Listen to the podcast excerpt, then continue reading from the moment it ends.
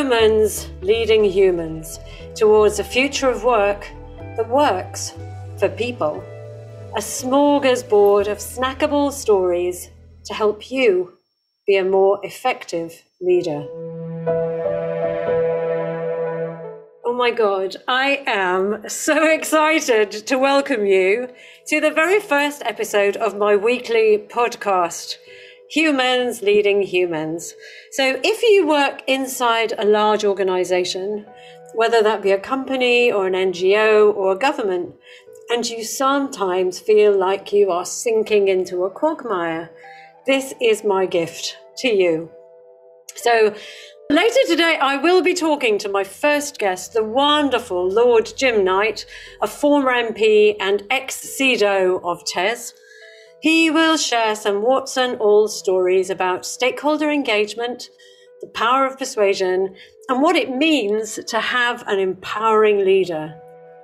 He will talk about the first ever in the world crowd-sourced speech, selling to roofers from the top of a ladder, and persuading a Catholic cardinal about the merits of sex education.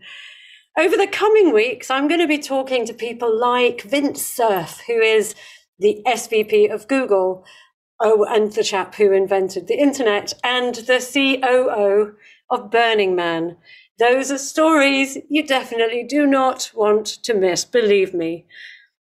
But first, I need to explain the why, what, and how this podcast will, over the coming months, Become your go to snackable audio fuel kit, filled with the tools and inspiration you need to shine as an imaginal leader. You can find out what imaginal leadership means at www.wearebeep.com. So, what's our why? I've spent 20 years of my work life supporting leaders in all sorts of big, complex organizations through transformation. And believe you me, it's tough. Whether they're leaders in a global financial company or a pharmaceutical company, or if they're in a global strategy consultancy or a tech company, the UN, universities, governments, leaders at all levels in all sorts of organizations face the very same challenges. Believe me on this. And driving change is tough. All of those organizations know that they would be more successful if they are more agile, they are more customer centric, they are more engaged. Such fabulous and fabulously overused words. But to get there, and here's the rub people at all levels must unlearn deeply ingrained assumptions, attitudes, behaviors, and embed new ones. And everyone is so busy. They're also busy being busy. They're fed up of change. They're already struggling to keep up. So the last thing they need is more new-fangled stuff.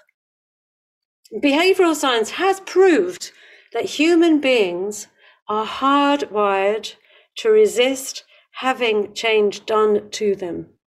We are programmed at the deepest levels to hold on fiercely to the status quo. But, and this is the key, humans are more open to change when they're in environments based on certain conditions. In my humble opinion, a leader's only job is to create environments in which humans thrive. So I've consolidated 20 years of knowledge into one simple, memorable framework. I call it the CREATE framework. And it helps leaders to stay focused on what good looks like. It gives them a North Star. Unfortunately, knowledge and statistics do not change mindsets and behaviors. We have got acres of knowledge and information and research and strategies. We all know what we should be doing. The big question is how do we convert that knowledge and ambition into action? Now, I am absolutely a techno utopian, and I am a firm believer that technology holds the key to many of the world's challenges, including making the workplace more human, therefore more successful. But I do not believe that technology is the key. Technology is not a solution, it is only an enabler. The reason I did a master's degree in storytelling instead of an MBA is very clear. Human brains react differently to stories than they do to stats. By hearing other people's stories, we feel the hero's journey. We share good, snackable stories in a way that we do not share stats. So that's what this podcast is about. I feel genuinely blessed that over 20 years of supporting people powered transformation, I have met some incredible leaders, some incredible people. And I'm so lucky to have learned from their passion and their dedication and their braveness. So, this podcast will be packed with a growing compendium of real warts and all stories from some of the world's most successful and bravest leaders in the world to show how leading like a human works. Every week, I'll ask a senior leader from all sorts of complex organizations to share three, just three, warts and all stories of how leading like a human actually works, drives impact using the Create framework as an anchor. And I know that you, like me, are busy. We all are. So, my challenge to my guests is to share their three stories in just 15 minutes. I hope you enjoy the journey. I know I am. Oh, and from next week onwards, I will include in this podcast three of the stories that most resonated with me from my clubhouse room, Humans Leading Humans. So please do come join us if you think your story could help other leaders to become more, well, imaginal. And now, the moment you've all been waiting for, Lord Jim Knight. So, Jim Knight, I am so excited that you're my first interviewee for Humans Leading Humans. I can't even tell you. This is perfect. Do you want to tell everybody who's listening how we met in the first place? Thank you for asking me to be your first guest. I'm equally excited. We first met in the bizarre surroundings of the House of Lords, where I'd just come away from a debate that was instigated by Martha Lane Fox to celebrate an anniversary of the World Wide Web. And it felt like everyone wanted to speak. And so there was a limit to how long each one of us could speak. And I think the time limit was two minutes. And so I decided that I was going to not say anything that I prepared to say about the World Wide Web, but the most interesting thing I could do was to just put a call out to my social media, to you know, Twitter and Facebook and so on, to ask them what I should say in my two minutes. And I then knitted together all of their various comments and thoughts into a two minute speech, which was probably the first crowdsourced speech in the House of Lords, uh, which felt a, a really appropriate way to celebrate the anniversary of the World Wide Web. Yeah, I was just completely blown away by it. It was, you know, and I think this is going to be a theme that runs through this interview. It was brave and it felt human.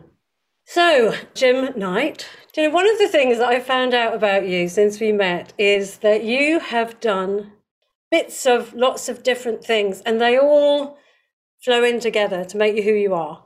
So, do you want to explain yeah. what you've done, not who you are? I am roughly on my fifth career. Um, so, from university, I founded a theatre company and became a, a theatre promoter in my 20s. I then decided that really I would be better off uh, in politics, but in order to get there, I ended up working for 10 years publishing telephone directories and selling telephone directory advertising, which was interesting. I learned a lot, to be fair, about dealing with rejection and communicating with all sorts of different people. Because you know, I had to sell advertising from on top of a ladder on roofs to roofers, uh, chasing plumbers down country lanes in solicitors' offices, in dentists' offices, just selling to anyone and everyone and taking everyone at their own level. And that was really, really good learning. Uh, for then my career in politics, where having been mayor of Frome in Somerset and uh, doing lots of things and really loving the power of local government, uh, I then was elected as a member of parliament in 2001. I was made a minister by Tony Blair after the 2005 election. I did five years, including three as schools minister, a year as an environment minister, and a final year in Gordon Brown's cabinet as employment minister. And then when electoral gravity caught up in 2010, I was made a member of the House of Lords uh, and went into a commercial career, um, principally working for a company called TES, who are a big, they were once known as the Times Education Supplement, but they're a big teacher services company. And now I've just finished at TES and I am now into a freelance career providing advice and consultancy around technology, education, a little bit of medical. And then I'm also chairing a charity called the Centre for Accelerating Social Technology, which is doing some remarkable work in building the digital capacity of the charitable sector in the UK. Wow. What a journey. What a journey. So when I I sent you over the create framework and said, have a look at this. And what's most important in this podcast for me, there's lots of people talking about the theory of what good work looks like, of what good leadership looks like. I think people have had enough of theory. I think people need to know about real lived experience because driving change is hard. And by hearing other people's stories, I think it's going to be really helpful for leaders who are struggling, or indeed people who might want to be a leader at some point in their career. So I asked you to think about three stories looking at the CREATE framework. What came to you? Well, certainly I've got stories from my time in government. And then CAST, the Centre for Accelerating Social Technology, uh, I think is a, a, really good story in its own right. And then, yes, there are also reflections from my time commercially uh, at TES, which I can also talk about. So, uh, but I fundamentally agree with you that people are interested in the theory. They're interested in the analysis of what's not working around how we do business and how we function as a society. And yeah, the pandemic, I think, has probably will be a big inflection point, a bit like the Second World War was a big inflection point where lots of things changed thereafter. And, and I, I hope so. Uh, but people are hungry, not just for the analysis of what was wrong, but they're, they're really hungry for what's it going to look like? What does a sustainable future of good business and good work look like? And to capture those stories is a really good thing that you're doing. Do you want me to start with one of those stories? I would love you. Yes. So what we're all the other thing that I think is really important for people who are listening, and probably for us actually, is to move the story from head to heart. So while you're yeah. telling your stories, can you talk about the reality? Because we always tell the story after we've done something. Oh yeah, well I was going to do this and this happened and it was terribly successful. Well, that's not really how things work. So if you could talk about how it felt to go through that yeah. process as well, I'd be really grateful Of course. So I'd start with a survey that the UK Youth Parliament did with young people, which would have been, I guess, in probably 2006, seven, somewhere around there. So quite a long time ago. And they wanted to find out about their experience of sex and relationship education in schools. And what they got back was an overwhelming message. They had the biggest response they'd ever had from young people to this survey. And overwhelmingly, they were being told that the quality was really poor and that the concern that they had was that that related then to the high rates of unwanted teenage pregnancy, of the higher rates of sexually transmitted uh, infections, and so on. And they asked to see me. I thought, well, yeah, if the youth panel want to come and see me, of course I'll I'll see them. And they told me the story, and I went to see my boss, the Secretary of State, Ed Balls, and said, I think we need to do something. We need to respond to what the Youth Parliament is asking, which is for compulsory sex and relationship education, because at the time, it was really random as to whether or not you got any. All the law required was that you were told the biology of reproduction. And that was it. There's nothing about relationships. There's nothing about sexuality. There's nothing about contraception, abortion. There's a whole raft of things that young people were hungry to be told about and not left to home or school to maybe saying something. And Ed, being an empowering leader, said, I agree with you, but it's going to be really hard um, because you've got to get the faith groups on side, and some of them are going to be really unhappy uh, about their schools having to talk about homosexuality and abortion and contraception.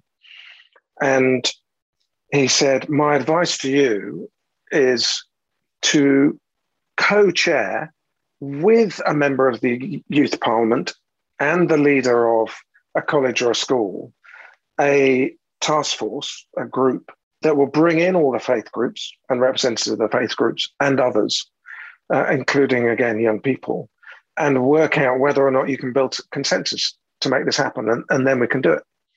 And that's what we did.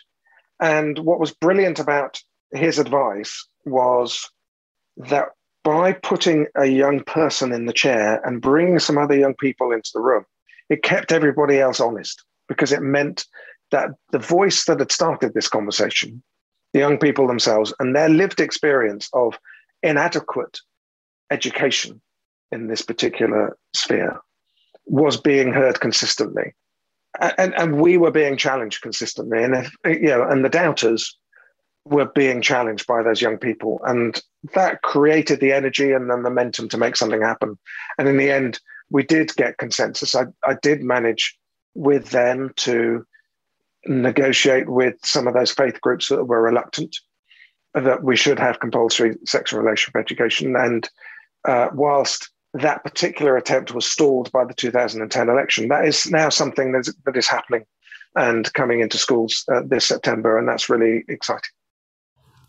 So, some of the leaders who are listening to this might think, oh, I can switch off now because that's about politics stuff. And we were talking earlier about the fact that actually that experience is absolutely pivotally important to any leader who happens to be leading from any sector. I mean, to, to pick an example, if I was running, let's say, a high street bank, I mean, even now, I think Santander announced that they were closing another bunch of physical branches. So if I if I was uh, a, running a high street bank and I was thinking about the need to close some of the, those branches to try and move more people online, to lower the transaction costs, ease the flows of, of doing all of that. I could just make that decision and just get all of my people to implement it and make it work. But we know from the experience of banks doing that that they get big initial uptake, but actually getting the adoption all along the adoption curve is really hard. It's really slow. And my cha- challenge to anyone in those leadership positions in, in that example would be how much time did you spend in the bank branches observing your customers, not your staff, observing your customers and what they how they were using the branches and talking to them and finding people just like them that you know so that you could understand their fears of the technology, how you were going to replace what they wanted the branches for, and really get inside the user experience so that those that would be the most reluctant to switch over and could, in the end, cause you the most problem, if you could solve the problems for them, the, everything else would be a dream. And it's, you know, in that case, it's not about the technology as much as it's about the behavioral mindset. Yeah, and it, it's never about the technology. It's one of the things that I always say technology is not a solution. It's only an enabler. So if you're not aware of what that person wants to do, the technology is completely wasted. So the question that might be pinging to front of mind to some of the people who are listening to this story might say, well, yeah, but how did you persuade? As an example, the Catholic Church, sex education. Yeah. yeah. how on earth did you persuade somebody to do that? Because there isn't one person who's listening to this who isn't thinking, I'm not going to implement that change because I'll never be able to persuade the person that I need to persuade. It's too complex. Yeah, and I did have an awkward phone call with Cardinal Cormac Murphy O'Connor in the middle of all of that, um, which I got the impression he wasn't that keen on having the call, but he felt he ought to. And I had to try and land him and his support because I'd known from a previous episode uh, to do with faith admissions when Alan Johnson was Secretary of State how dangerous it is to have Catholic priests preaching against you on a Sunday, and how many MPs then will come and give you a really hard time about the political bomb that you've dropped that's alienated all their Catholic voters. So I had to get the Cardinal on side, and yeah, we had a slightly awkward, stilted conversation, but in the end, I was able to find in the current Cardinal, Vincent Nichols, who at the time had a responsibility for the Catholic Education Service, an ally, uh, as someone who understood only too well that if young people in Catholic schools didn't understand and have just the knowledge about how contraception and abortion and sexuality, what they were, and then they didn't have the context for the church's teaching, and they were also highly vulnerable because it's not like Catholic schools would have been immune from sexually transmitted infections or unwanted pregnancy. And, you know, we know that. So he got it and he became a really important ally. And I, that would be another bit of advice, I guess, Pats, would be I, I say this to school leaders when they're thinking about how to work with parents. I'd say, how much time do you spend in the playground at drop off and pick up time, observing who the influential parents are at the school gate that the others are wanting to come and talk to? And you know, find those allies for change. Or they might not be allies, but they're the influencers and get them in the right place. And then the change will happen for you. 100%, 100%. And it's exactly, obviously, that's exactly what Beep is about. If you don't find the change yeah. agents, if you don't bring the change agents together to actually be part of that pro- program of change, you're never going to win. Okay, brilliant first story. Um, I suppose the question would be how, what made you so brave? I mean, that's a big deal. What made you go, I know this is going to be complex, but I'm going to do it anyway? Because that's not necessarily the way that many politicians would work. You have to feel secure and trusted enough to be brave.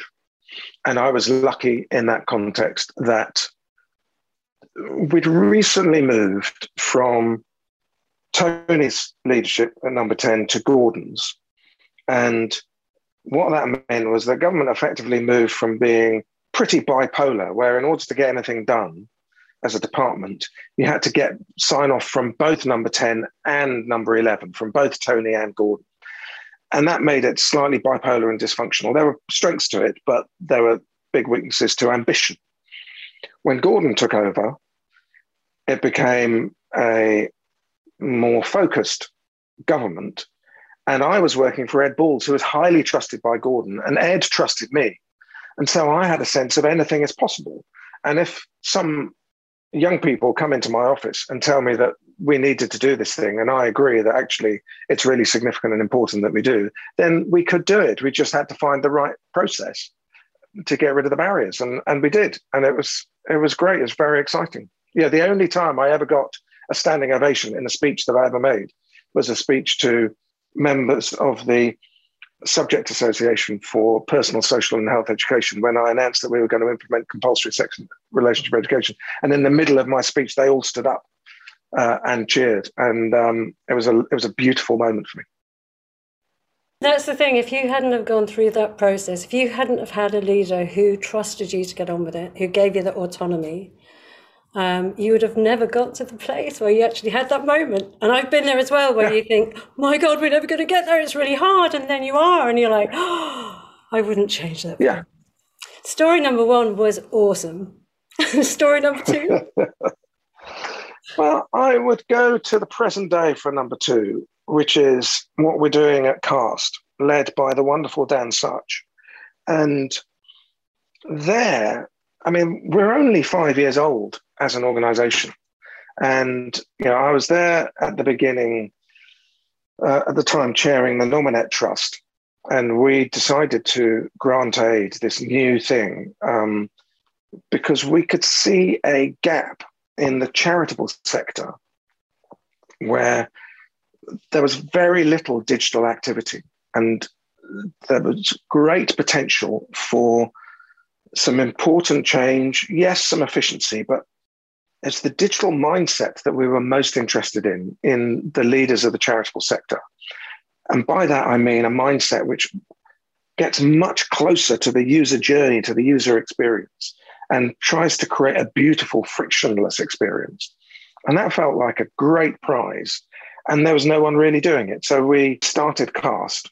And what's happened in five years is it's now grown to be a multi million pound enterprise, largely channeling government and, and money from philanthropy, but also building capacity in the sector through developing people, and creating community. And that's the that's the you know if, if I had a an addition to your create framework um, under C at the beginning, I would add community because if you in any organization or any networked organization, if you're creating community, you're creating reciprocal trust.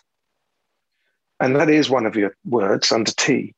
And that's hugely powerful because that's a creative energy that allows you to drive change because you've created reciprocity and, and trust within your community of people. And that allows it kind of anything to happen. And so what Cast is doing is, know, where there isn't capacity, it will will fill the gap. But in filling the gap, it is trying to create the capacity so Cast can then walk away and go and fill a gap somewhere else. And uh, it's just doing a stunning job. And during the pandemic, when the whole sector suddenly realized it had to go on a journey very quickly to go digital. Cast was there, happily with government wanting to spend a lot of money very quickly uh, to help the sector go on that journey. And we were there as the catalyst. And we started something called Catalyst in order to be able to do that. And uh, huge, again, hugely rewarding and exciting, but driven by a handful of people creating community, essentially. That was the power. It wasn't the money, it was the people. Which, of course, is what drives everyone. It's that sense of, it is, as you say, it's about relate. And that's the other thing that you were saying that I should add to the create framework is relationships. Yeah. And it's, it's interesting that you're saying that, yes, charities are renowned for being somewhat lower down the, the maturity, the digital maturity map than, say, corporates. But from my understanding, quite often when you talk to people inside large organizations, they talk a lot about digital. They talk a lot about digital behaviors. They talk a lot about agility. But how do you embed the mindsets and the behavior shift? And that's a whole different thing. And that can only happen when you've got trust, real relationships, um, autonomy, all of the things you've just talked about. I mean, I think we, have just lived through a moment where people have been forced to change.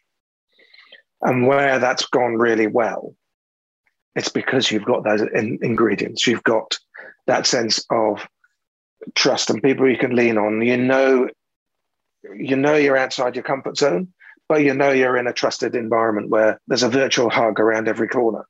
If you are going outside your comfort zone and you feel really exposed and highly accountable and no one is watching your back. And and no one's there to just say hang on have you thought about that? And just calling out when you're about to make a stupid mistake uh, then then it's been a very very difficult time for those people. Yeah. And and i think you know it's it's worth remembering that humans are tribal and therefore you need to be a tribe you need to know if anything yeah. goes wrong, you're going to watch each other's backs because it's good for the good of all, right? One more yeah. story left.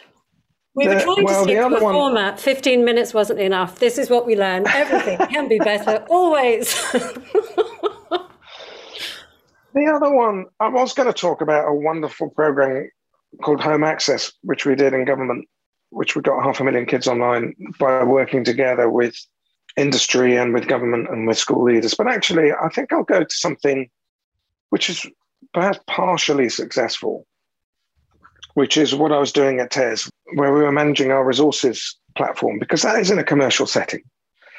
And it's one where you know, TES Resources is, and it's got 13 and a half million registered users uh, who are mostly teachers. It has well over a million downloads of user generated content every day. It's, it's sort of successful and in, in terms of a, a number of different metrics. And it was one where previous owners of the company really wanted to monetize that and built a marketplace for it. And, and that worked insofar as it now covers its own costs, but it didn't work in terms of generating lots and lots of profit and revenue. And I think part of that problem was it was imposing a business model on a community of teachers that they weren't really ready for, possibly never would be ready for, because you know, this was a community, a large community of teachers, a huge community of teachers who were used to sharing stuff for nothing. And suddenly we said to teachers, you know, some of whom were complaining to us that they weren't allowed to charge and that they were, you know, putting effort in and why shouldn't they be able to charge? So we said, yeah, if you want to charge, you can charge. And then the impression was had that that's what we wanted because we wanted to make money. And there was truth in that impression because in the in the end the algorithm was tweaked so that the stuff that people saw was the paid content, even though there was still the vast majority of the content was free. But we were being driven by commercial considerations. We weren't being driven by the user consideration enough. And you know, when I took over managing it, we we reset that, and we've shifted the algorithm now so that it's a much more balanced and and the, you know remarkably the search is now designed to give people what they're looking for rather than what we want them to find. And it's more more successful it sounds obvious but we had a community that we weren't trusting with our motivation. We had a community that we were trying to move to where we wanted them to be commercially. And and I think it's important to celebrate your failures as well as your successes. And so I would say these principles are worth using to reflect back on what hasn't worked as well as what has worked. And so that's why I would end with that story, which is, you know, teachers, I think it's the greatest profession in the world, what they're trying to do and the struggles they've been through in the last year. And we should have been much more in their mindset and I think TES is now back in the right place with resources in terms of that. Uh, but it was a bit of a journey. Okay, thank you so much. That's just been it's been such a, a lot in a very short amount of time. um, so if there was one it's really interesting what you were just saying about TES. So do you think if you'd have followed the Beat Way, if you'd have found the influencers, co-created with them, moved forward with them from scratch, do you think you would have managed to move things forward quicker and better? Yes, I think that we could have then, instead of saying, okay, we've got loads of resources, how can we monetize them? We could have said, we've got a great community thanks to resources. How can we monetize the community? And then we would have worked out by engaging properly with teachers and with the change makers within the teacher community where their pain points were and solving those problems for them. And and that's how we'd, we'd have monetized and, and we could have done really well at that. We were in the perfect position to do that. And that's the easiest mistake to make, isn't it? Forget that it's all about them. It's not about us. Yeah. Start there. Yeah. Yeah. Okay, so the last thing before we leave, I've got to thank you. This has been so much fun. Not surprisingly. it's always um, fun, Kat. So much fun. Um, so what should we call it? What should we what's the key takeaway for anybody who's about to listen to this, which then I'll call this particular episode of humans leading humans? I think it, in my head it's about creating communities of trust. Beautiful. Thank you so much. Thank you so Thank much. You. I'll see you again soon.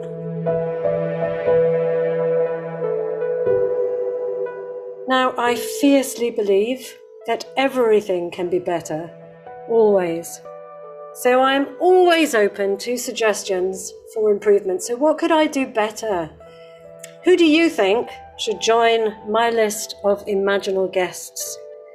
If you've got any suggestions or comments, or a story, of course, that I can include in the Stories from Clubhouse chapter of next week's episode, please come and say hi to me at my Humans Leading Humans room, which is every Monday at three o'clock GMT. So that's eight o'clock for those of you in the Valley area and lunchtime Eastern time.